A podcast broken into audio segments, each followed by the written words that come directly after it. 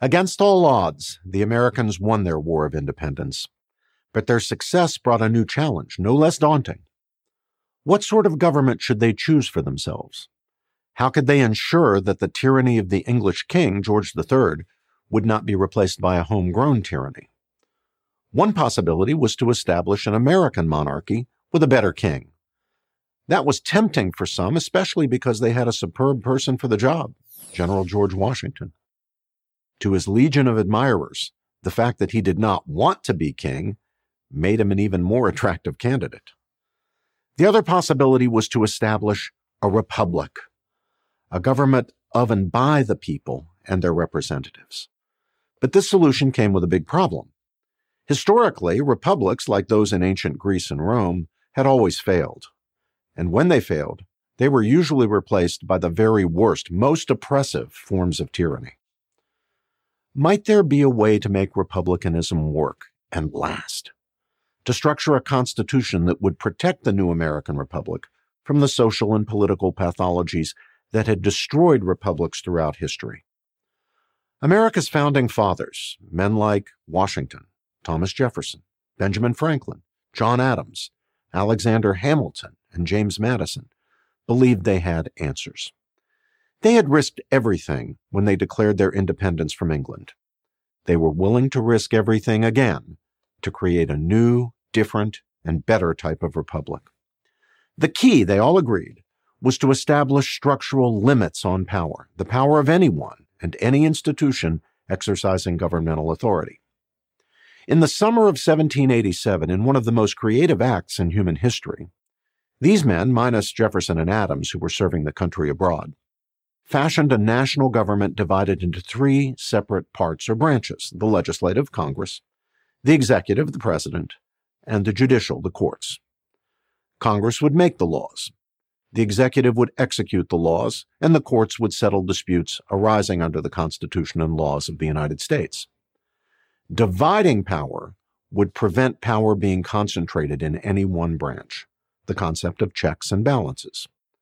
Moreover, the central government would be limited to the powers specifically delegated to it, having no powers beyond those enumerated. Where then would most of the powers of government reside? The answer was with the states. This was not, as some wrongly suppose, done to protect slavery.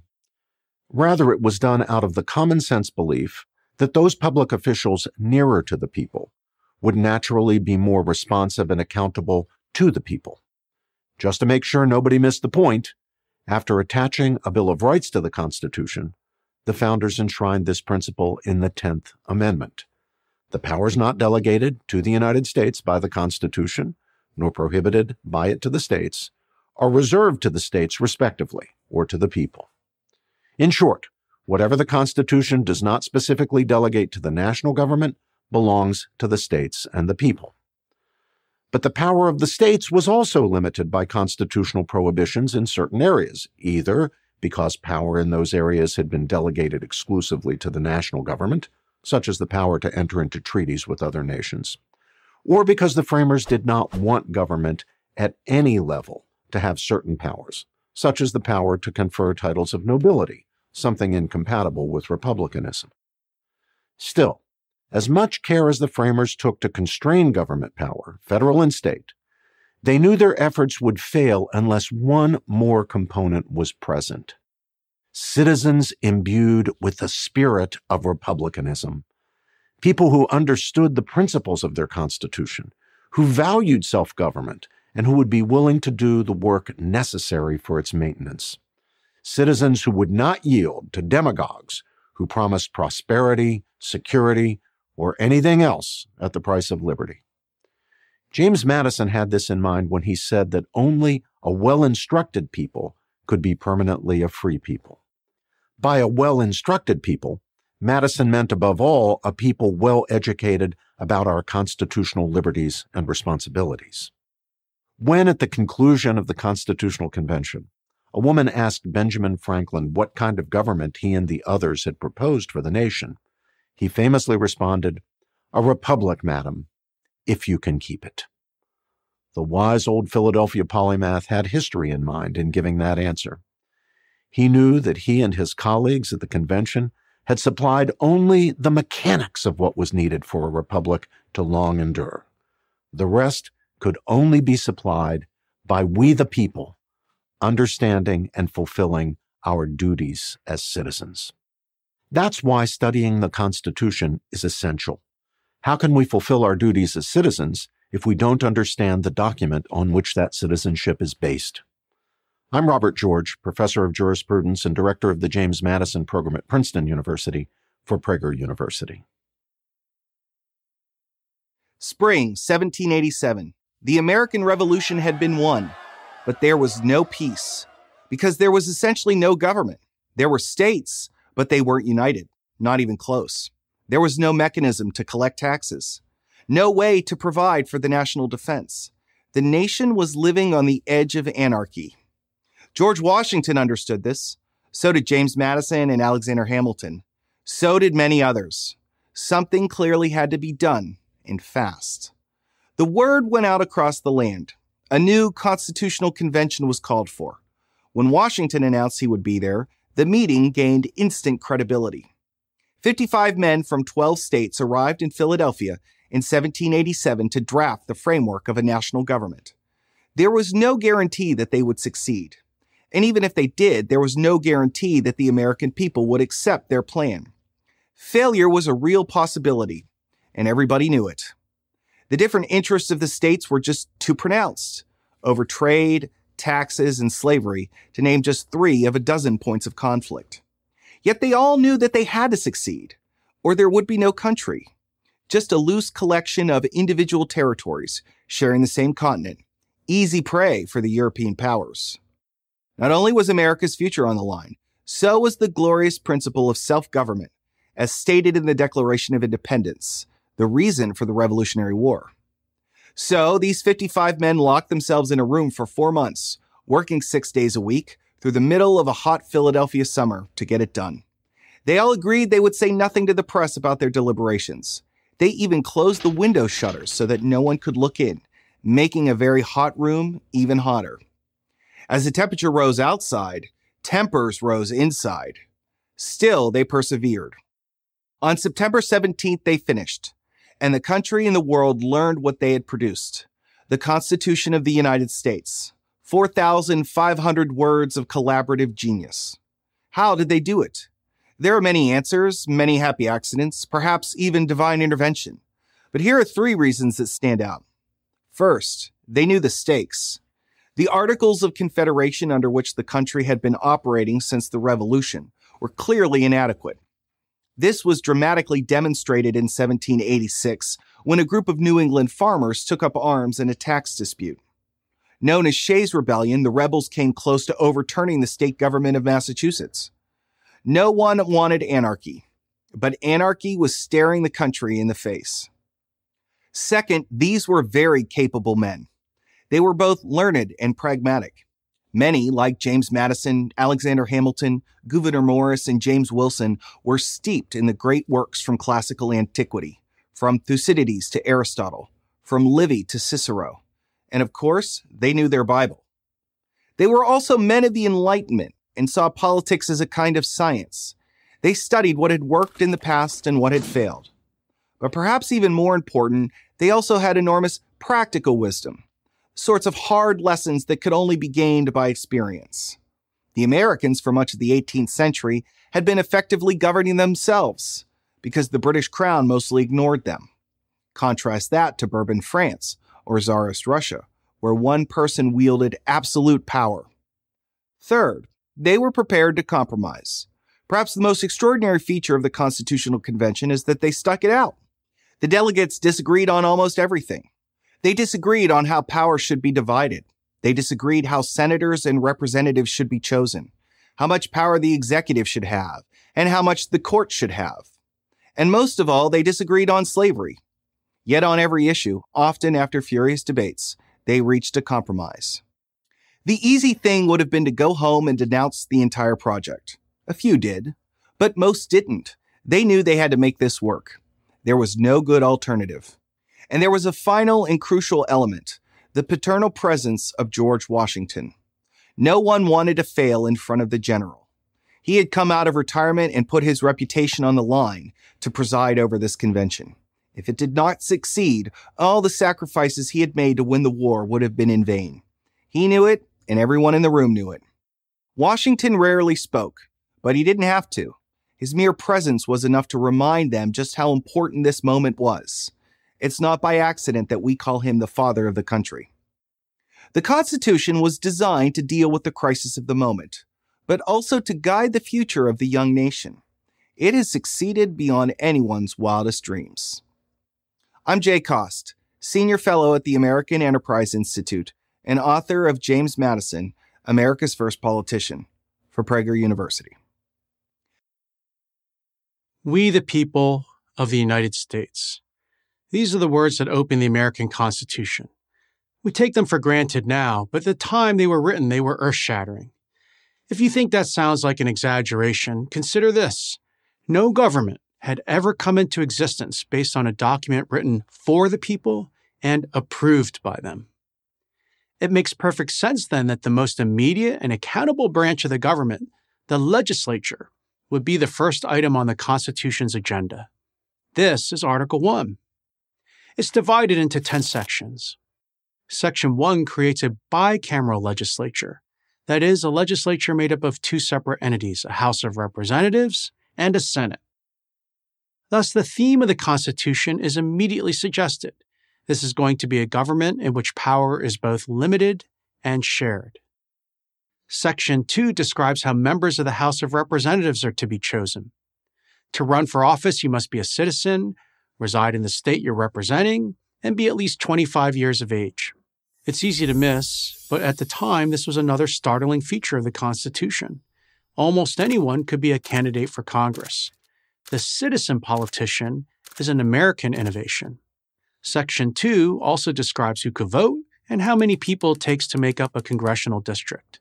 This shall be determined by adding to the whole number of free persons and three fifths of all other persons. This last phrase refers, of course, to slaves. It should be noted that the word slave does not occur in the Constitution. The framers kept it out for two reasons. One, they recognized it would not play well in a document that was all about freedom. Two, they believed that slavery would fade away with time. But it did exist in the framers here and now, so it had to be dealt with. The Northern abolitionists, those who were for abolishing slavery, didn't think slaves should be counted at all. Why? Because if slaves were counted, the population of the southern slave states would be increased, and consequently, the political influence of the anti slavery North would be decreased. Of course, the southern states wanted their slaves counted as five fifths, that is, as whole persons, so that the population of the slave states would be greater and give the South more power in the House of Representatives. The three fifths compromise came after much fierce debate. Neither side was fully satisfied, but the country stayed united and got a constitution. No small feat. Section 3 concerns the second legislative body, the Senate. Whereas members of the House of Representatives are elected by the people directly and serve two year terms, senators are to serve six year terms and are chosen by each state government. Populous states would have more representatives than less populous ones, but every state would have the same number of senators, two. This gave the states an equal share of legislative power.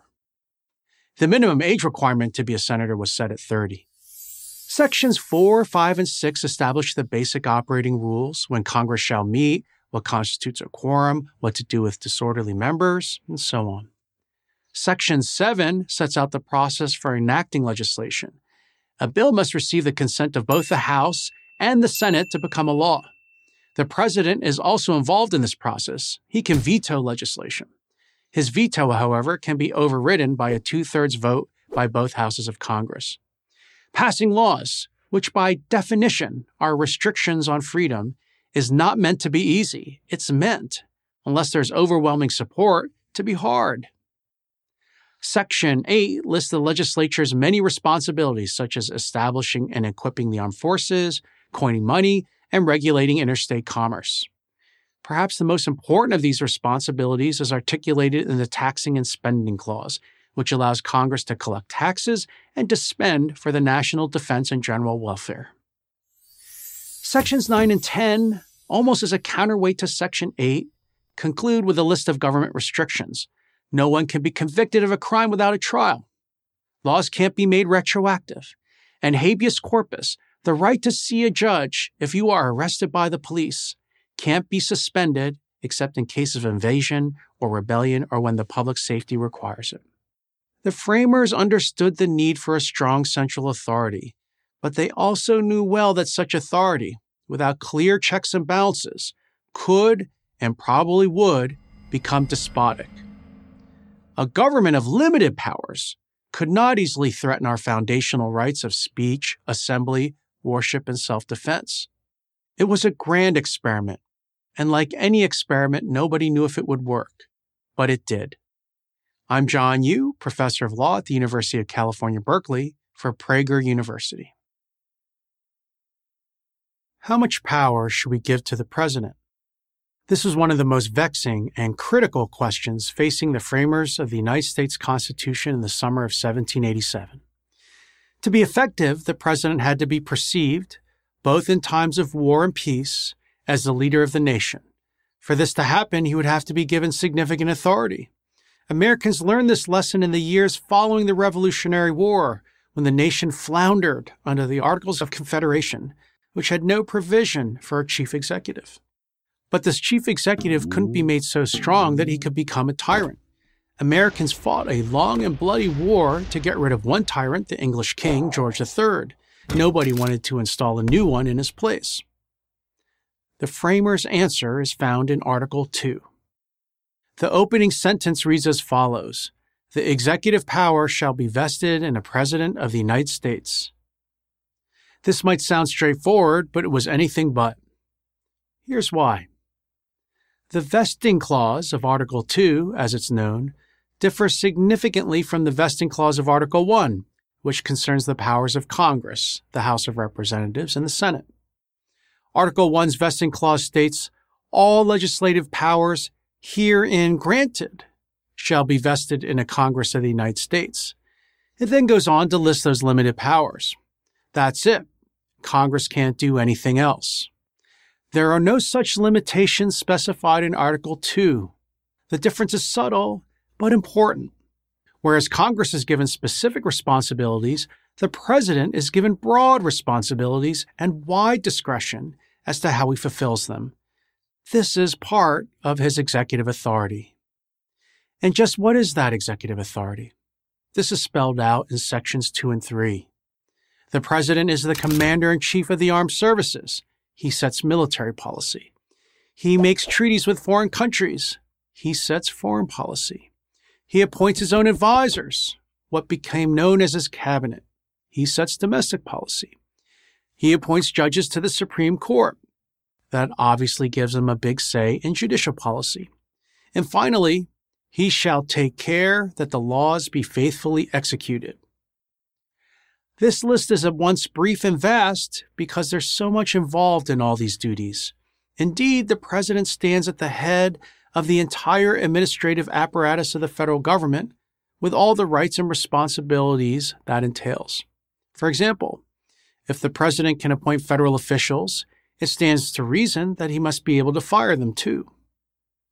When you realize that enforcing the law involves layers and layers of people, from department heads to federal law enforcement to government lawyers, all of whom are accountable to the president, you start to grasp how much power the chief executive has. So, how did the framers keep the president in check?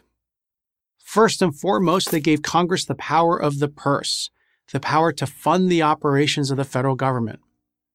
Congress can restrain the president by withholding funding. The president literally can't buy a light bulb for a lamp in the Oval Office without a congressional appropriation.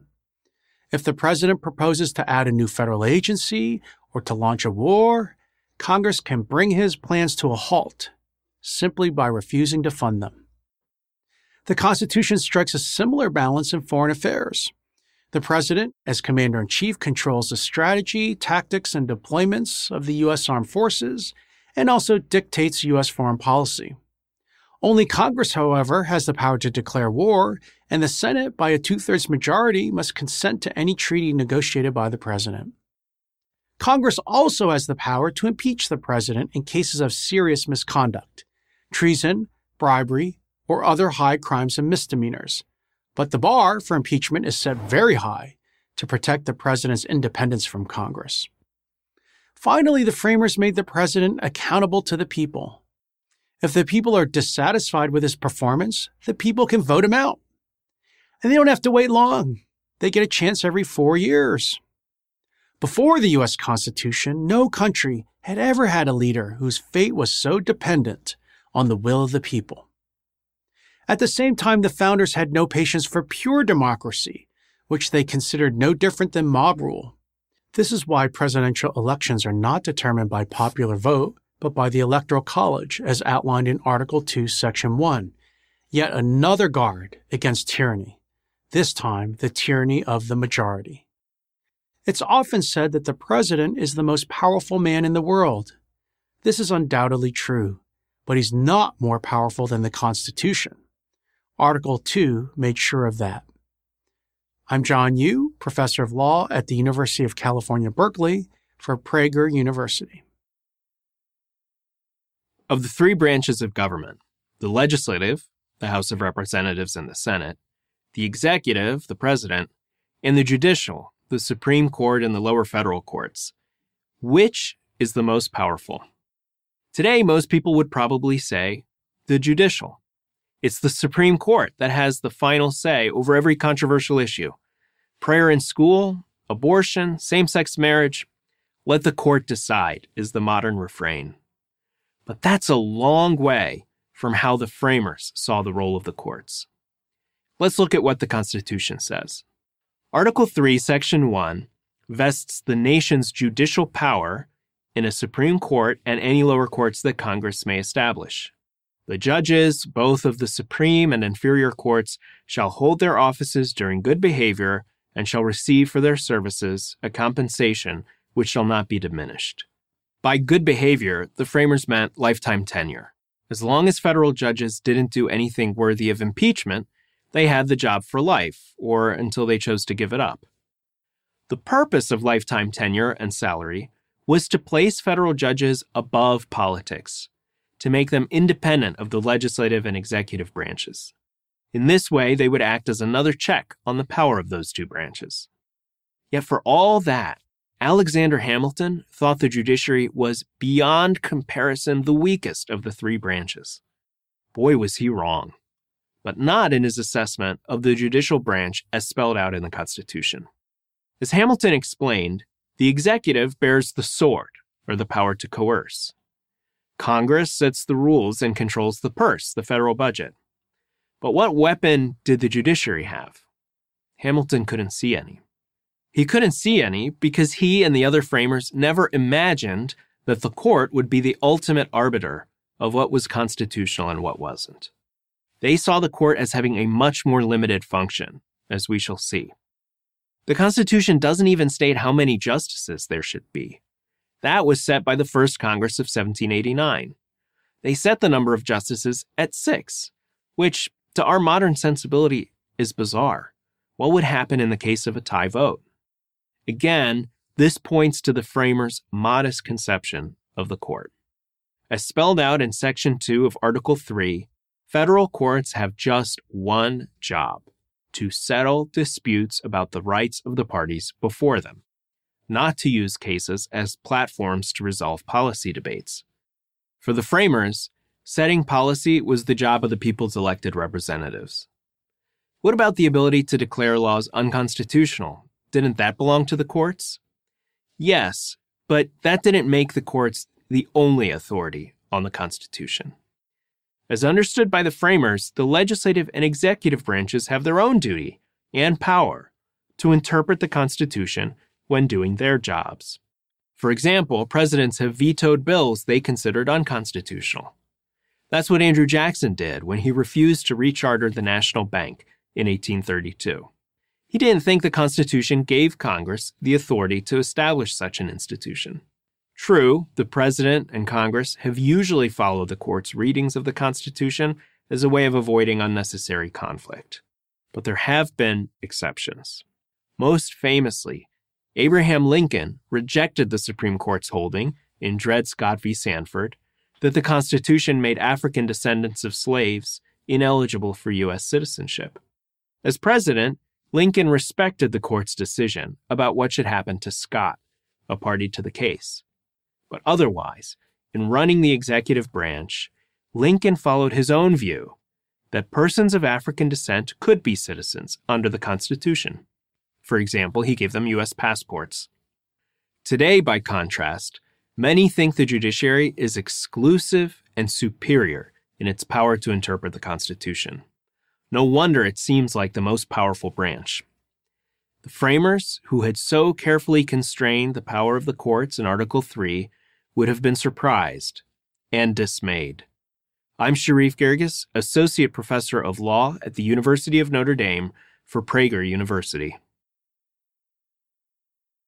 If you ask people to describe what is in the U.S. Constitution, most would begin by citing freedom of speech, freedom of religion, and maybe the right to bear arms.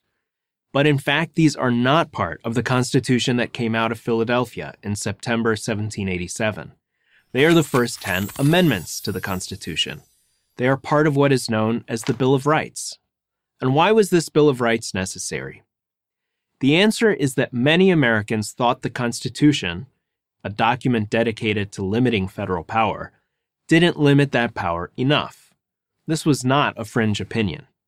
People like Thomas Jefferson, James Monroe, Patrick Henry, and George Mason all shared this fear. James Madison, one of the principal authors of the Constitution, disagreed. He argued that all the assurances the doubters wanted were already in the Constitution. They just needed to look a little more closely. But Madison, ever the pragmatist, came around especially when it became clear that without those assurances, the Constitution would not be ratified. So Madison took it upon himself to draft the Ten Amendments. The First Amendment is the most famous. It clearly sets out some of our most fundamental rights, the rights for which America has been universally admired. Congress shall make no law respecting an establishment of religion, or prohibiting the free exercise thereof or abridging the freedom of speech or of the press, or the right of the people peaceably to assemble. The Second Amendment protects the right of the people to possess firearms. A well regulated militia, being necessary to the security of a free state, the right of the people to keep and bear arms shall not be infringed. The Third Amendment is the most obscure but made perfect sense to a citizenry that had, within recent memory, fought off the British Army. No soldier shall, in time of peace, be quartered in any house without the consent of the owner. The Fourth Amendment prohibits the government from arresting you or searching your belongings without some reason to think that a crime has occurred. The right of the people to be secure in their persons, houses, papers, and effects against unreasonable searches and seizures shall not be violated and no warrants shall issue but upon probable cause. The Fifth Amendment guarantees you a fair legal process before you're deprived of your freedom or property and protects you from being put on trial for the same crime twice. It also protects you from having to testify against yourself in court. This is the source of the phrase, plead the fifth. And if the government takes your property to put it to public use, for example, to build a highway, you must be paid a fair price for it. Nor shall any person be subject for the same offense to be twice put in jeopardy, nor shall be compelled in any criminal case to be a witness against himself, nor be deprived of life, liberty, or property without due process of law, nor shall private property be taken for public use without just compensation. The Sixth Amendment gives those charged with a crime the right to have a speedy trial with a lawyer by their side and to confront their accusers. In all criminal prosecutions, the accused shall enjoy the right to a speedy and public trial, and to be informed of the nature and cause of the accusation, and to have the assistance of counsel for his defense. The Seventh Amendment gives you the right to trial by jury in civil cases. In suits at common law, the right of trial by jury shall be preserved. The Eighth Amendment protects you from unduly high bail and fines and antiquated forms of punishment. Excessive bail shall not be required, nor excessive fines imposed, nor cruel and unusual punishments inflicted. The Ninth Amendment makes it clear that if a right is not mentioned in the Constitution, it doesn't mean that right doesn't exist. The enumeration in the Constitution of certain rights shall not be construed to deny others retained by the people. The Tenth Amendment is, in effect, an insurance clause. It makes clear that any powers not reserved to the federal government belong to the states or the citizens. The powers not delegated to the United States by the Constitution, nor prohibited by it to the states, are reserved to the states respectively or to the people. These are the first 10 amendments to the U.S. Constitution, the Bill of Rights. They have long been and remain an elegant testament to our understanding of freedom, the placing of strict limits on the power of government to interfere in our lives. It's hard to imagine America without them. I'm Sherif Girgis, Associate Professor of Law at the University of Notre Dame for Prager University. The first half of the Constitution, Articles 1, 2, and 3, discuss the powers of the three branches of the national government. The second half of the Constitution, Articles 4 through 7, discuss the relationship between the national government and the states. These four articles don't get the attention of the first three, but that doesn't mean they're any less important. Let's take a closer look. First, Article 4. When America won the Revolutionary War, the former English colonies became free and independent states, almost as if they were separate countries. But when those states later voted to ratify the federal constitution, they became part of an indestructible union of states under a common national government, one in which all citizens were granted the same rights. This seems obvious to us now, but it was new then. As Article 4 affirms, the citizens of each state shall be entitled to all privileges and immunities of citizens in the several states. This gets complicated, as everything did at the time, when the issue of slavery is raised. Section 2 of Article 4 declares that no person held to labor in one state, escaping into another, shall be discharged from such labor, but shall be delivered up to the party to whom such labor may be due. This is called the Fugitive Slave Clause, though the term slave is not used. In fact, you can't find the word slave anywhere in the original Constitution. The framers were wary about endorsing slavery, even though for political purposes, to keep the southern states in the Union, they permitted it.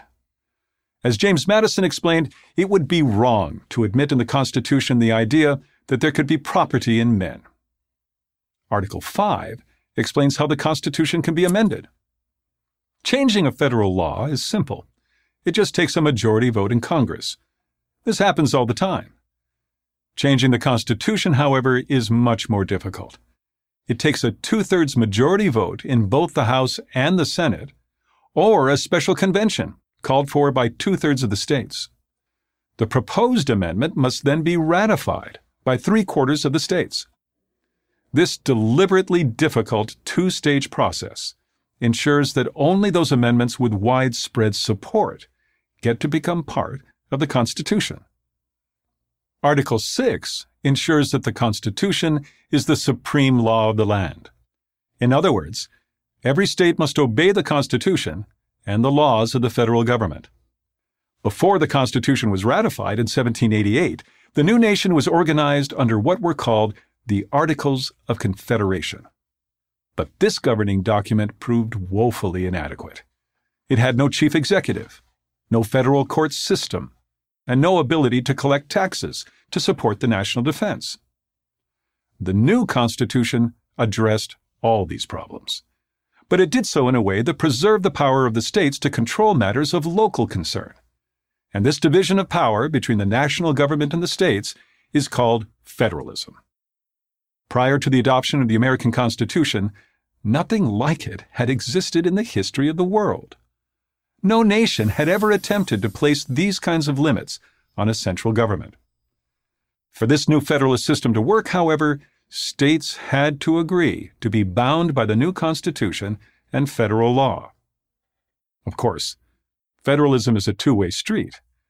Federal officials also had to accept the fact that their powers were limited, and that the people in the states retained all powers and rights not constitutionally delegated to the federal government.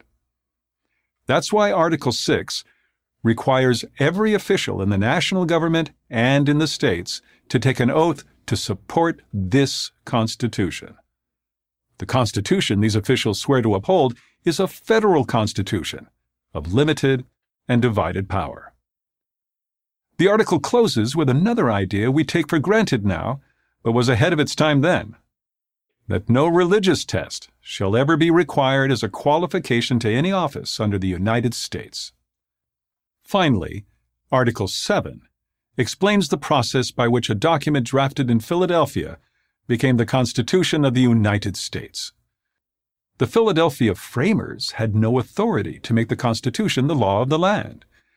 That decision was left to the people in the several states, not an elite group, not a monarch, but free citizens, the farmer, the shopkeeper, the blacksmith.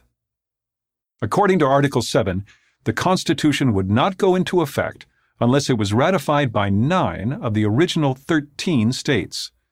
On June 21, 1788, New Hampshire became the ninth state to ratify the Constitution. That date marks the moment that the people of the several states transformed themselves into the people of the United States of America. I'm Kurt Lash, professor of law at the University of Richmond for Prager University. As Americans began the business of reconstructing their country after a bloody civil war, they also reconstructed their Constitution. That was the purpose of the 13th, 14th, and 15th Amendments. The 13th Amendment abolished slavery. The 14th Amendment enhanced the civil rights of all citizens and the 15th Amendment guaranteed the right to vote regardless of race. Together, these three amendments, known as the Reconstruction Amendments, declared a new birth of freedom in the United States. In January 1863, at the height of the Civil War, President Abraham Lincoln issued the Emancipation Proclamation. That proclamation declared free any person held as a slave in the rebel states. But ending slavery would require much more than a wartime executive order. First, the Union would have to win the war. That wasn't certain in 1863. And second, Lincoln would have to persuade the American people to amend the Constitution to ban slavery forever. In January 1865, with Lincoln's encouragement, Congress passed the 13th Amendment. The amendment proclaimed neither slavery nor involuntary servitude shall exist within the United States or any place subject to their jurisdiction. On April 9th of that year, Confederate General Robert E. Lee surrendered to Union General Ulysses S. Grant. The Civil War was finally over. Less than a week later, Abraham Lincoln was dead, felled by an assassin's bullet. But his ambition to free the slaves lived on. On December 6, 1865, the American people ratified the 13th Amendment. Slavery could no longer find sanctuary in the Constitution. Although the now former slaves had attained freedom, that didn't mean that they had attained equality.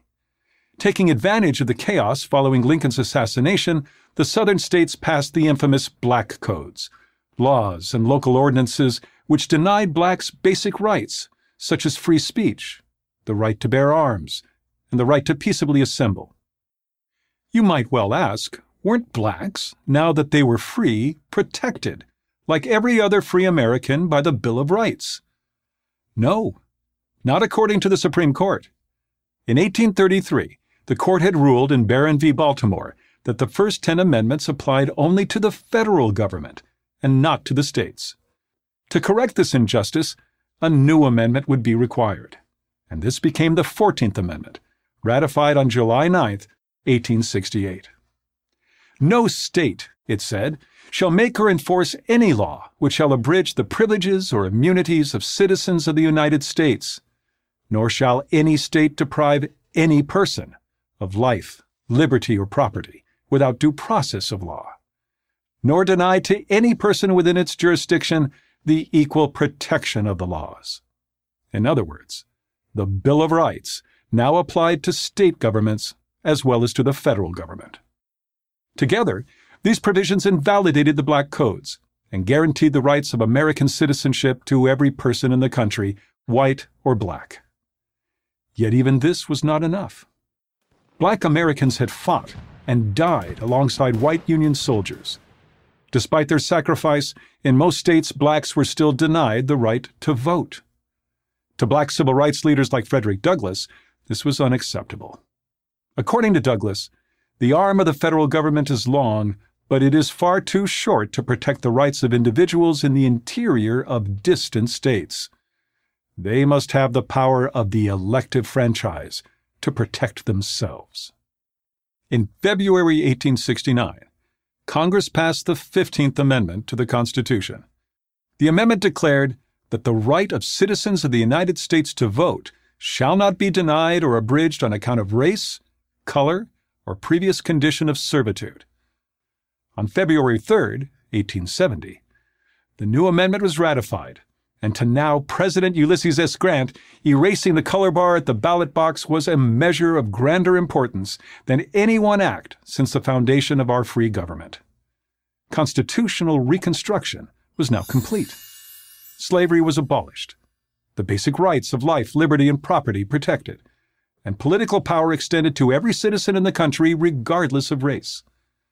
The basic structure of the Constitution remained the same, but the rights of American citizens were dramatically expanded. These three amendments forever changed the meaning of American freedom. As Frederick Douglass declared upon the adoption of the 15th Amendment, henceforth we live in a new world, breathe a new atmosphere, have a new earth beneath, and a new sky above us. Douglass's enthusiasm was warranted, but sadly premature. There was much more work to be done before black Americans could enjoy full equality. The 13th, 14th, and 15th Amendments, however, made that equality inevitable. I'm Kurt Lash, professor of law at the University of Richmond for Prager University. The Constitution has been amended 27 times. That may sound like a lot, but that's over the course of almost 250 years. And consider this almost 12,000 amendments have been proposed. That fewer than 30 have made it through the amendment process is a testament to the strength of the framers' original design.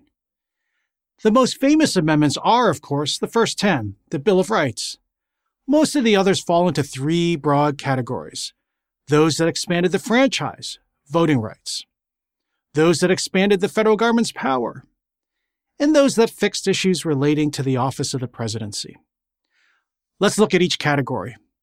Category 1 those that expanded the franchise, voting rights. The 17th Amendment, ratified in 1913, took the selection of senators out of the hands of state legislatures and placed it into the hands of the voters. The framers had believed that state officials would collectively have a better grasp of the state's needs than would ordinary citizens. However, as political machines grew in influence during the 19th century, so did political corruption. A bribery scandal involving the selection of an Illinois senator in 1910 tipped the scales in favor of direct election. The 19th Amendment, ratified in 1920, guarantees that suffrage shall not be denied on account of sex. In other words, women were given the right to vote. There was nothing in the Constitution that prohibited women from voting. It was just thought to be unnecessary. This was a general belief held by men and women at the time of the Constitution's writing. The two sexes had their specific roles. Men worked, women raised the children. A man's vote represented the entire household.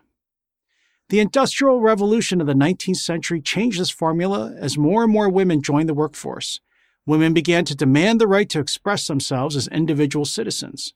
The 19th Amendment ensured that right at the ballot box. The 23rd Amendment, ratified in 1961, included the District of Columbia in presidential elections.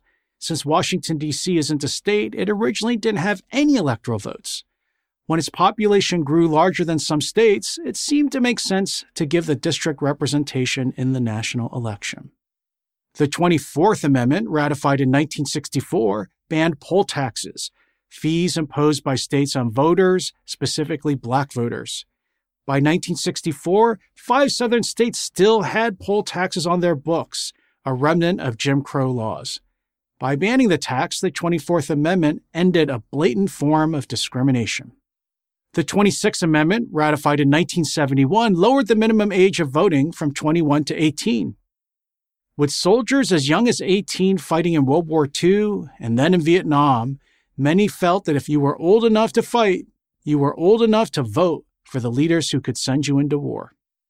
Category 2 The amendments that expanded the government's power.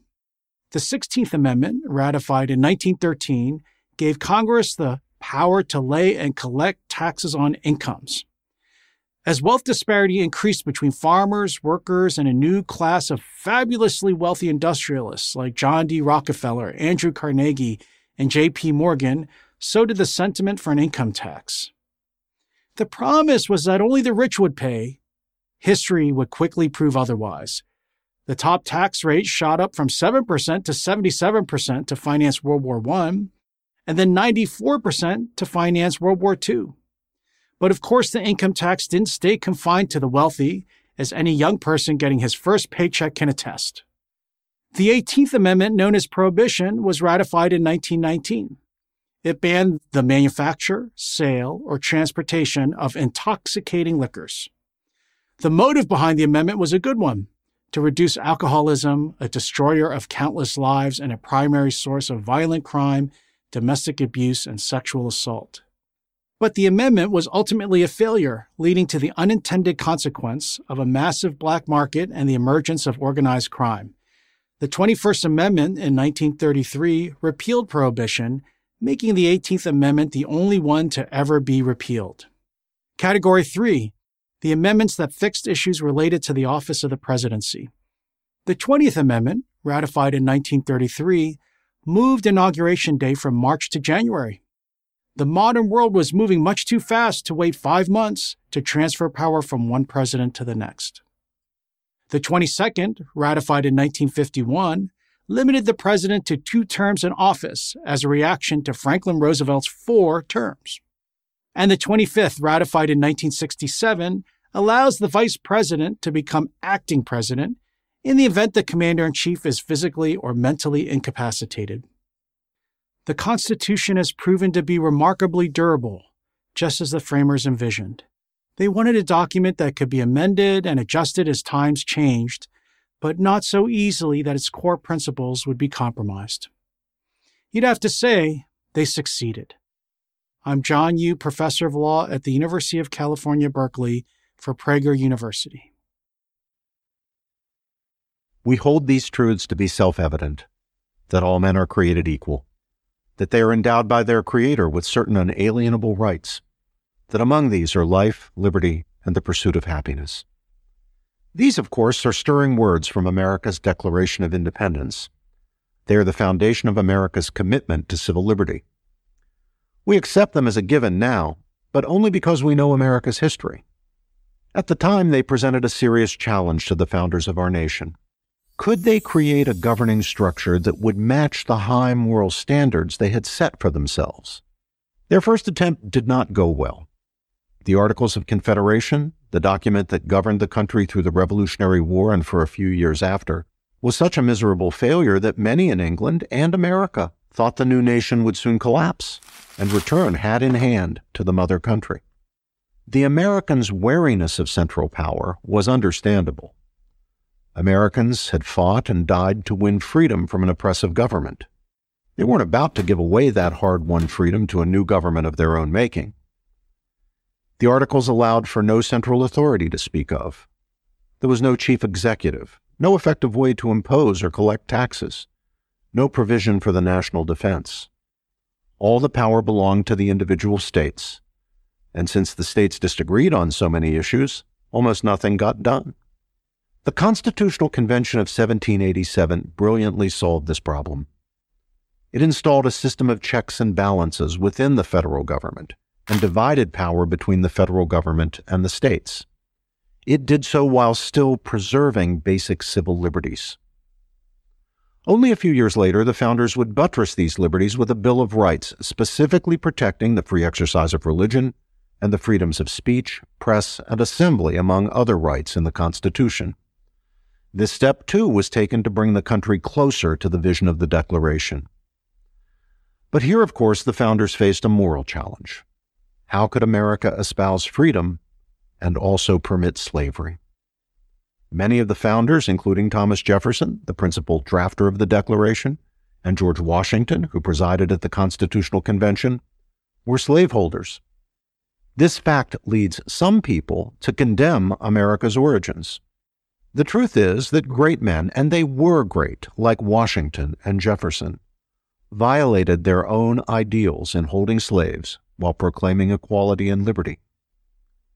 They knew that slavery was an evil. Jefferson, speaking of slavery, declared that I tremble for my country when I reflect that God is just, that his justice cannot sleep forever. Washington, upon his death, freed his slaves and made financial provision for them in his will. But we do not celebrate these and the other founders for their personal moral failures. We celebrate them for their unique moral achievements, for the revolution they bravely fought, and for the great principles they fought for the equality of all human beings and a society rooted in liberty, the principles of the Declaration and the Constitution. To judge these documents as corrupt because imperfect men wrote them is to say the least foolish. It takes no account of historic context, namely, that virtually every society in history and everywhere on earth practiced slavery. It disregards the obvious truth that human beings are flawed creatures. And it elevates our current moral position to a level we haven't earned. Do we really think we are better and wiser than Washington, Franklin, Jefferson, Adams, Hamilton, Madison, and the other founders? The simple truth is that the Declaration, the Constitution, and Bill of Rights are among the most moral documents and principles ever conceived. They speak the truth about human nature, human rights, and human dignity.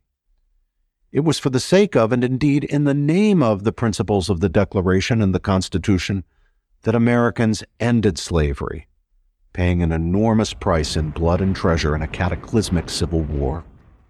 It was for the sake of and in the name of these principles that great, if also personally flawed leaders like Martin Luther King struggled to end the regime of segregation and Jim Crow that was the legacy of slavery.